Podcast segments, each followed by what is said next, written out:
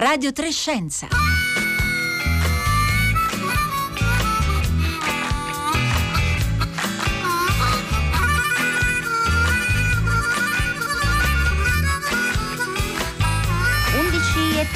Buongiorno da Rossella Panarese, e con me vi salutano Anna Maria Giordano in regia, Daniele Verde alla console, e poi da casa i colleghi che hanno preparato questa puntata: Paolo Conte, Roberta Fulci, Marco Motta e Costanza Confessore. Oggi dunque, lo sapete, se siete in ascolto di Radio 3 lo abbiamo più volte ricordato perché è il filo rosso della nostra radio. Oggi 23 aprile, la giornata mondiale del libro. Allora anche noi abbiamo voluto preparare una puntata semplice, una puntata omaggio alla lettura e ai libri, naturalmente nel nostro caso ai libri di scienza, una puntata da fare anche con voi. Noi ieri pomeriggio abbiamo iniziato sui social con l'hashtag di Radio 3 sempre lettori a chiedervi un libro, non necessariamente il libro di scienza più importante che avete letto, quello più celebrato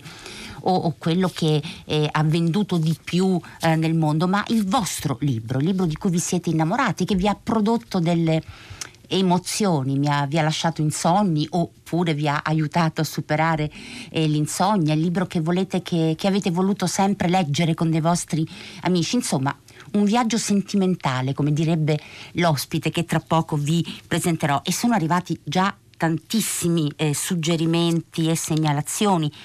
Alcune è ovvio, no? Monica Melesini dice il sistema periodico di Primo Levi, e aggiunge anche l'imperatore del male di Siddhartha Mukherjee, l'oncologo di origine indiana che proprio con questo libro dedicato al cancro ha vinto il premio Pulitzer. Oppure Andrea Vigliotti, T con zero, e tutta l'opera naturalmente di Italo Calvino. Credo che parleremo di Calvino ancora. E ancora Paola Toffano, Il piccolo principe di Saint-Exupéry, l'ho letto a 12 anni e mi ha aperto la mente sull'amore, l'attesa, la coazione a ripetere dell'animo umano. E un altro ne cito prima perché ne sono tanti. Ioanne Pegna dice ad Alberto Giazzotto, La musica nascosta dell'universo. E questa è una segnalazione che mi sorprende e mi fa molto piacere. Come dice Ioanne, il racconto di uno scienziato geniale, protagonista italiano della scoperta delle onde gravitazionali, una lettura affascinante, dulcis in fundo, occasione per riscoprire anche la musica. 335 56 34 296 per parlare con noi e farci le vostre segnalazioni.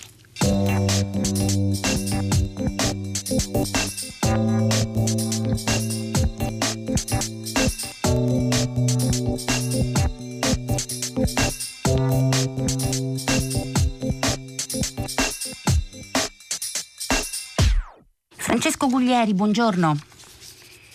Buongiorno. Francesco Guglieri, saggista, editor, ha un postdoc in letteratura comparata. Questa per dire che, se vogliamo usare delle categorie, lei è un umanista, uno studioso del romanzo. Questa categoria direi di sì.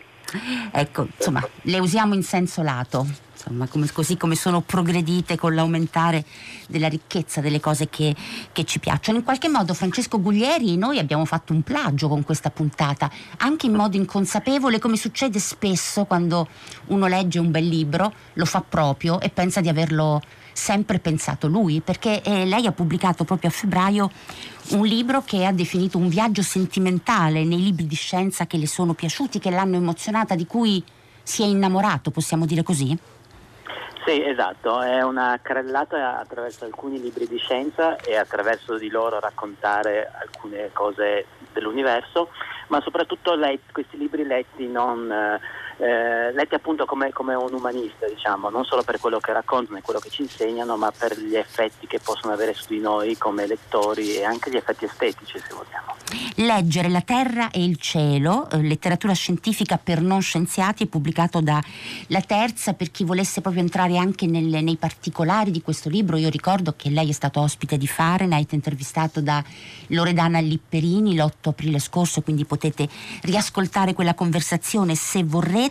Le faccio una domanda sciocca, Francesco Guglieri, perché lei lo saprà meglio di me, che quando si fanno le liste, si gioca a fare delle liste, il numero delle cose che si mettono in questa lista diventa simbolicamente o forse può diventare importante. Perché 19 testi? Per evitare la cifra tonda, ecco, era quasi una scelta scaramantica, e poi per mantenere il libro entro dimensioni, diciamo, maneggevoli, e anche perché fosse chi vuole, come dire, seguire questi consigli li può leggere, diciamo, in un anno, poco più, e farsi con una piccola biblioteca personale. Quindi, insomma, diciamo, evitare la cifra tonda, il numero dispari che è sempre portatore di attesa e di aspettativa di completare qualcosa. Francesco Guglieri, prima di, insomma, anche confrontarci con gli ascoltatori che stanno tirando giù un sacco di libri, alcuni sono anche quelli che lei ha messo nel suo libro, altri io non li conosco, per esempio, altri sono davvero una bella sorpresa. Io però vorrei farle una domanda iniziale, perché quando qualcuno chiede a qualcun altro qual è il tuo libro del cuore, no? Il libro che ti ha fatto innamorare, che ti ha prodotto delle emozioni, quello che magari riesci anche a citare, a ricordarti quello che, le parole di quello scrittore. Di solito si citano i romanzi. Lei è uno studioso del romanzo, io non lo sono affatto, ma insomma il romanzo a volte ha quell'elemento consolatorio di universalizzare e rendere legittimo anche le nostre piccolezze, per esempio. Ecco, in questo caso citare un libro di scienza ha qualche cosa, può avere qualcosa di un legame con questo aspetto consolatorio, di immedesimazione o di condivisione di emozioni, o è solo quello che si direbbe un piacere razionale? No, penso che esattamente come dice lei, li possiamo leggere, forse li dobbiamo leggere non solo per le informazioni e quello che ci comunicano, ma proprio per la capacità che possono avere questi libri letti in un certo modo di veramente parlarci, parlare la nostra esperienza, consolarci in momenti difficili, avere effetti sulla nostra vita di tutti i giorni. Ad esempio, secondo me sono i libri di scienza degli ottimi antidoti innanzitutto alla malinconia, a questi momenti difficili che possiamo attraversare, che in questo momento poi stiamo attraversando più o meno tutti, ma anche antidoti alla dispersione dell'attenzione. Noi viviamo in un mondo, no, in cui siamo perennemente stimolati, la nostra attenzione è perennemente chiamata in causa e stimolata. I libri di scienza impongono una concentrazione che è quasi una forma di meditazione laica, no? di concentrazione molto, molto alta, e poi secondo me hanno anche questo effetto di essere, come dire, allenarci alla complessità e all'ascolto dell'altro, perché ci ricordano che esiste una realtà, che la realtà è una e che la condividiamo tutti insieme, che tutti insieme dobbiamo prenderci in cura. Ecco, quindi insomma sono consolatori, in qualche modo ci impongono di essere attenti, essere in ascolto ed essere in ascolto di qualcos'altro, di qualcosa che di solito noi non necessariamente incontriamo. Ricordiamo il titolo di un libro di Carlo Rovelli, lo cito non a caso perché Rovelli è uno dei protagonisti del suo libro con un altro libro, ma insomma la realtà non è come ci appare, no? Questa sfida per ognuno di noi di entrare in contatto con la fisica che ci fa andare oltre i sensi comuni. Francesco Guglieri, in questi giorni io sto leggendo un vecchio libro, l'autobiografia di Freeman Dyson, uno di quegli scienziati considerati da tutti dei geni, perché lo è davvero stato, è morto purtroppo il 28 febbraio scorso. Questo libro si chiama Turbare l'universo. Nell'introduzione di questo libro, proprio per collegarci a quello che stiamo dicendo, a un certo punto Dyson dice: per comprendere a fondo le cose degli uomini io ricorro alla letteratura e alla poesia piuttosto che alla sociologia. E poi aggiunge: una parte considerevole di questo libro è un'autobiografia, però non me ne scuso, perché la cosa importante, a mio avviso, è che i grandi problemi umani sono problemi dell'individuo e non della massa, e questa inclinazione all'individuale mi porta ad ascoltare i poeti più che gli economisti. Ora, di solito noi pensiamo, ed è così, che la scienza è un'opera, un'impresa collettiva, però in questo caso Freeman Dyson ci riporta un po' a quella capacità della letteratura di tirare fuori anche l'individuo, l'individualità che fa parte e costruisce questo castello importante, questo strumento potente che è la scienza. Cosa ne pensa di queste considerazioni di Dyson? Beh, sono considerazioni, come dire, adeguate al genio che è stato e che mi risuonano molto. In effetti lui, scienziato, cercava l'individualità nella letteratura, e io penso a tanti ad alcuni scrittori che cercavano l'individualità o comunque il confronto con la singolarità nella scienza. Non a caso ho messo una frase di Calvino come esergo al mio libro, che dice: se non tengo presente l'universo perdo il senso delle proporzioni, e proseguiva questa frase da Palomar dicendo che ogni decisione che in maniera paradossale ma con un fondo di saggezza sotto, che quando prende una decisione deve tenere in considerazione il movimento delle stelle o la tettonica a zolle, perché comunque facciamo parte, anche l'individuo fa parte di un sistema molto più vasto e molto più complesso, una rete di rapporti che si estendono al di là del singolo. Francesco Guglieri, questo è interessante perché, per esempio, in queste settimane in cui da una parte tutti stiamo notando questo avvicinamento o addirittura un riavvicinamento delle persone alla scienza, dall'altra sta montando una certa insofferenza per l'individualità degli scienziati e delle scienziate che si ascoltano in televisione o d'altro, no? Come se in qualche modo questo togliesse qualcosa all'impresa scientifica. Io vorrei capire lei cosa ne pensa, citandole ancora una volta una frase di Freeman Dyson, sempre nell'introduzione della sua autobiografia Turbare l'universo, no? Perché lui dice: per capire la natura della scienza si deve esaminare il singolo scienziato e il suo modo di affrontare il mondo che lo circonda. Ora lei, per esempio, che è un umanista appassionato di scienza, o uno scienziato mancato, vista la sua passione precoce, ecco, dà fastidio questa presenza individuale molto umana anche degli scienziati? Ma fastidio no. Bisogna ovviamente sempre distinguere la scienza dagli scienziati, diciamo. Quindi gli scienziati poi sono esseri umani e molto spesso legati da rapporti mondani di conflitto o comunque di visione del mondo, che non solo perché sono scienziati, come dire, li solleva da questa mondanità. È anche vero che sì, li ascoltiamo molto e spesso emergono i conflitti. D'altro canto è un momento in cui c'è un tale desiderio di risposte, o quantomeno di domande intelligenti, che poi è quello per cui veramente ci rivolgiamo alla scienza, non tanto di risposte semplici che non ci sono, ma di domande giuste. C'è un così alto bisogno di domande che anche la presenza degli scienziati, secondo me, è doverosa e tollerata. Poi intollerata, cercata. Poi ovviamente c'è la politica, c'è implementare le politiche che la scienza dovrebbe in qualche modo guidare o comunque consigliare, ed è un altro paio di maniche. Allora, Antonio al 335 56 34 296, io mi scuso subito perché ne sono talmente tanti di messaggi che mi sto anche quasi un po' perdendo, ci scrive: buongiorno, quando si fanno le liste di libri, dischi, film eccetera sarebbe sempre bene premettere tra quelli che conosco, invece si compilano liste come fossero tavole della legge. Lo leggo perché in realtà invece quello che noi stiamo chiedendo oggi agli ascoltatori, quello che lei ha fatto nel suo libro di cui stiamo parlando, da cui siamo partiti, Leggere la terra e il cielo, è proprio quello di fare una lista estremamente soggettiva, fortemente sentimentale, se vogliamo usare questo termine. Sì, esatto.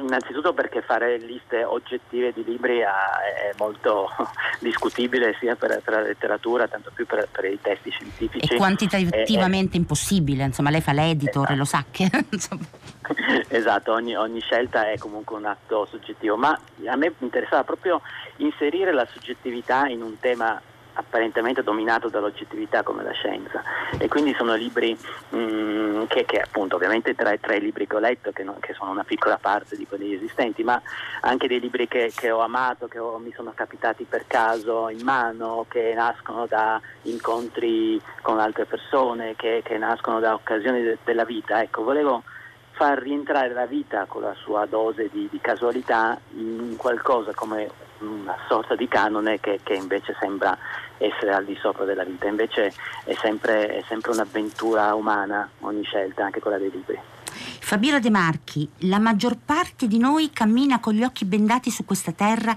senza vederne le bellezze e le meraviglie, né osservare la straordinaria e talvolta terribile intensità di vita che pulsa intorno a noi. Questo è il libro di Fabiola De Marchi, Primavera silenziosa di Rachel Carson, vi ricordate, 1962, un vero e proprio manifesto del pensiero ambientalista. E poi Cielifuoco su Twitter ci scrive: Jane Goodall, è un sacco di tempo che non leggo, non ricordo il titolo, ma sono tutti strafichi i suoi libri, scusate la definizione, ma rende. Quello dove protegge gli scimpanzé e viene attaccata dai bracconieri. Allora, Francesco Guglieri, tra i suoi libri del cuore prendiamone uno a questo punto.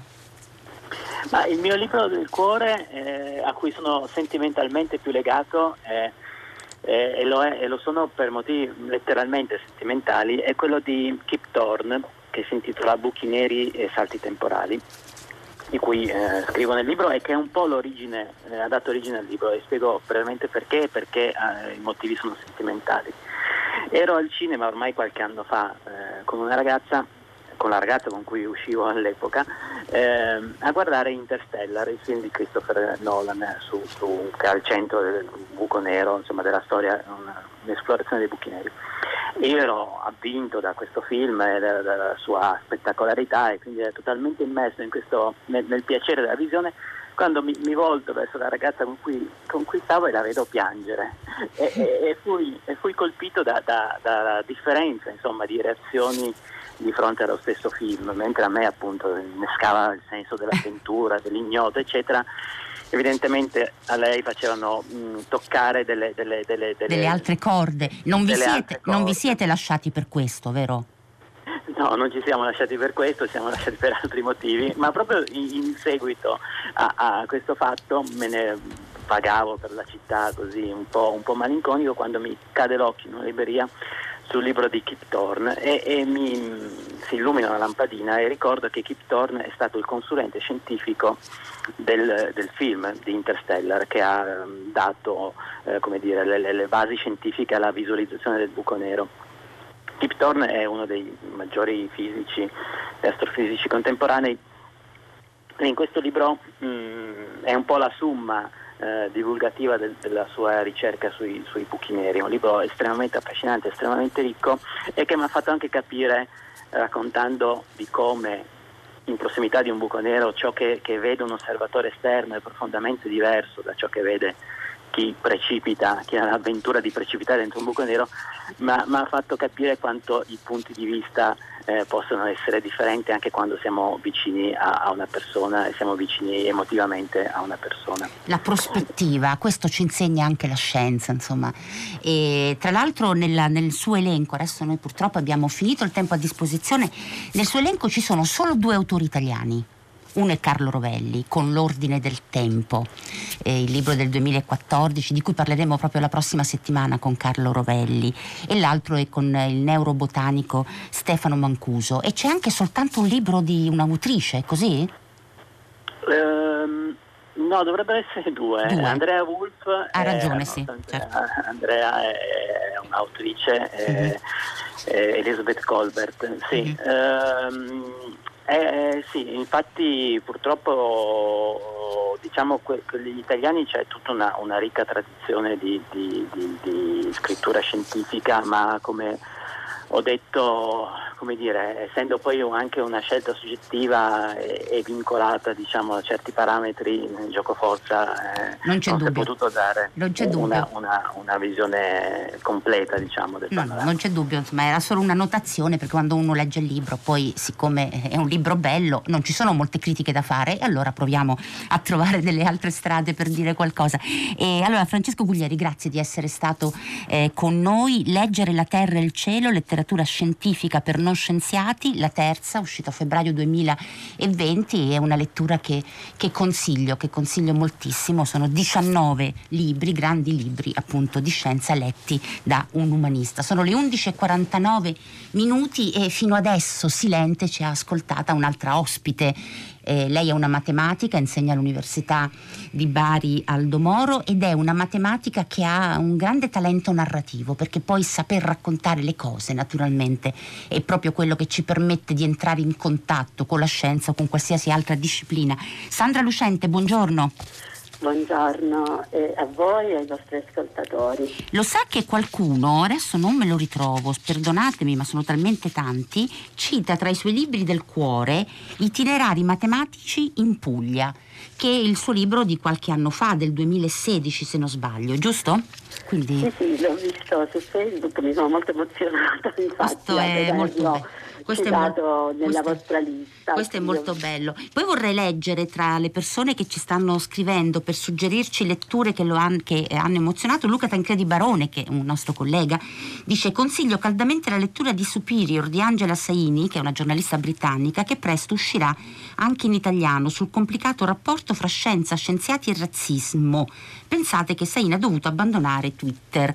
E poi ce ne sono molti altri di messaggi. Sandra Lucente, qual è il suo libro del cuore? Poi abbiamo 6 minuti invece per raccontare. Sono poligama sui libri, se proprio devo sceglierne uno, forse l'enigma dei numeri primi, che però in inglese è The Music of Times, forse il titolo in inglese è maggiore, è un libro di Marcus Dutoit, sì. Racconta questa grande avventura, come tutte le avventure matematiche, molto lunga, un paio di migliaia di anni a noi passano sempre tra una domanda e una risposta, sui numeri primi. Ma ce ne sono molti altri, poi citavate Calvino prima, che è una specie di faro assoluto per me, diciamo, nella narrazione. Mm-hmm. E per tutti, insomma, è uno dei primissimi, il primo programma scientifico che ho seguito qui a Radio 3 aveva come titolo proprio, appunto, come omaggio già allora, Palomar. Sandra Lucente, lei ha pubblicato un altro dei suoi itinerari matematici, sempre per la casa editrice Jazzira, questa volta in Basilicata, ed è un libro tra l'altro corredato da delle foto molto belle del fotografo Carlo Cardinale. Ora, questo è un libro che quando lei ha scritto immagino abbia pensato a quelle guide che uno si tiene, no? Mentre attraversa un luogo e cerca di guardarlo con attenzione attraverso anche le indicazioni dell'autrice o dell'autore. In questo caso il suo libro ci permette di fare quello che oggi noi non possiamo fare, almeno al momento. E allora cosa vuol dire viaggiare seguendo itinerari matematici anche solo leggendo il suo libro? Viaggiare, si può viaggiare per luoghi, però si può viaggiare anche per forme. La forma non tanto nel senso, no, della morfia, no? Ma nel senso dell'eidos, nel senso della forma che comprendiamo. Non a caso poi vicina è la parola idea.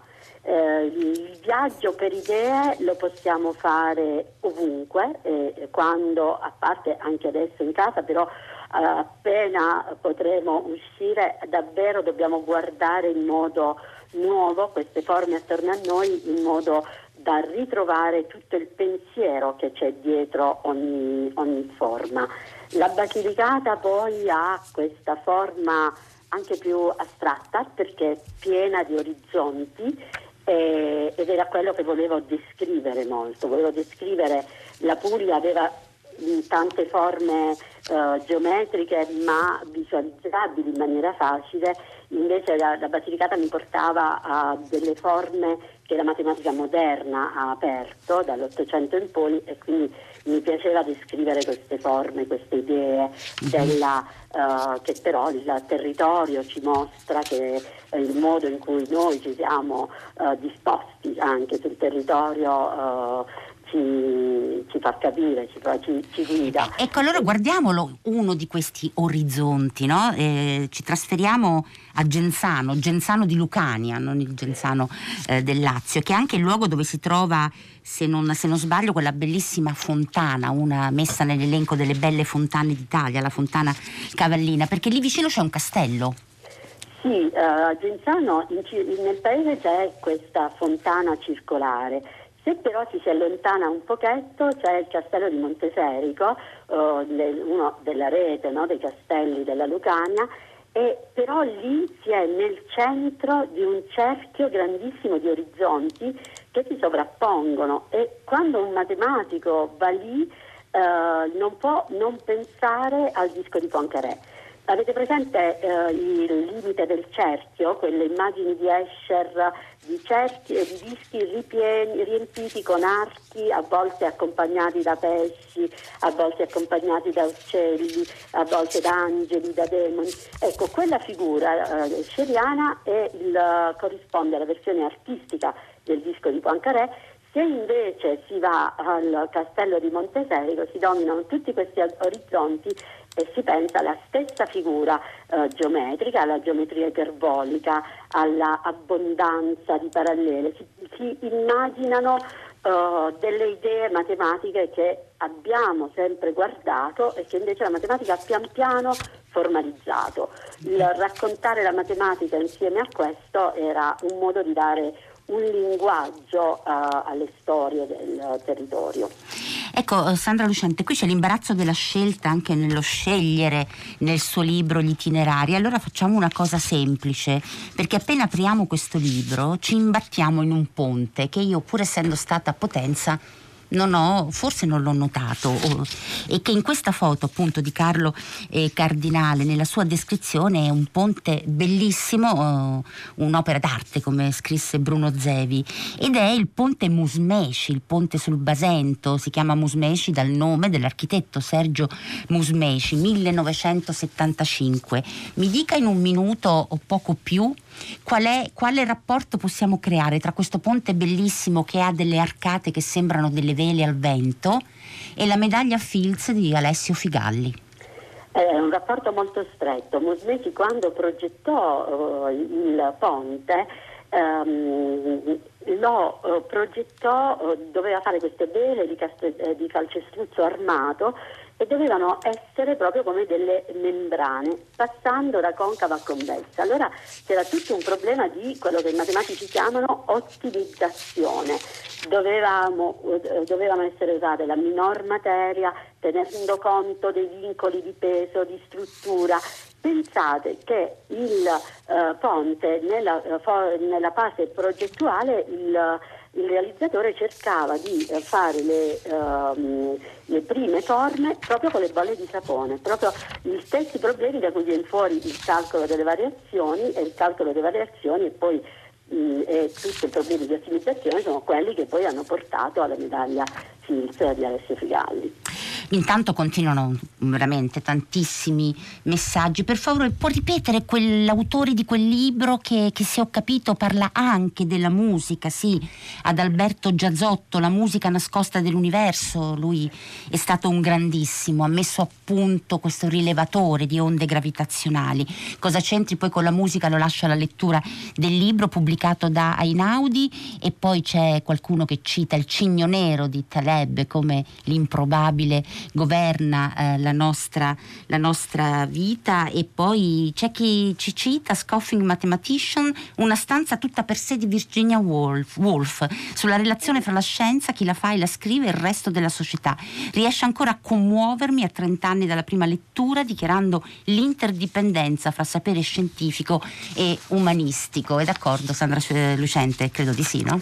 Credo che non si possano più staccare, no? Anche quando si dice che il binomio di Newton è una poesia, viceversa, ogni poesia ha appunto una forma, uno schema, ormai possiamo solo tradurre il nostro pensiero in tutti i linguaggi possibili. È un mondo complesso. Questo mi sembra proprio il modo migliore per concludere la nostra conversazione. Sandra Lucente, Itinerari matematici in Basilicata, foto di Carlo Cardinale, pubblicato da Jazeera. Io concludo intanto, naturalmente, viva il libro e viva la lettura, ricordandovi anche che sul nostro sito c'è La scimmia nuda legge, piccoli podcast che stiamo facendo su dei libri. Sono recensioni un po' strane, un po' soggettive, molto soggettive, come abbiamo fatto anche oggi. E allora siamo arrivati alla conclusione di Radio 3 Scienza di oggi. Buona continuazione di ascolto. Finiamo con un messaggio dal Big Bang ai buchi neri, perché il primo libro di scienza non si scorda mai, da Donatella Menconi. Grazie. E ora il segnale orario, poi il concerto del mattino.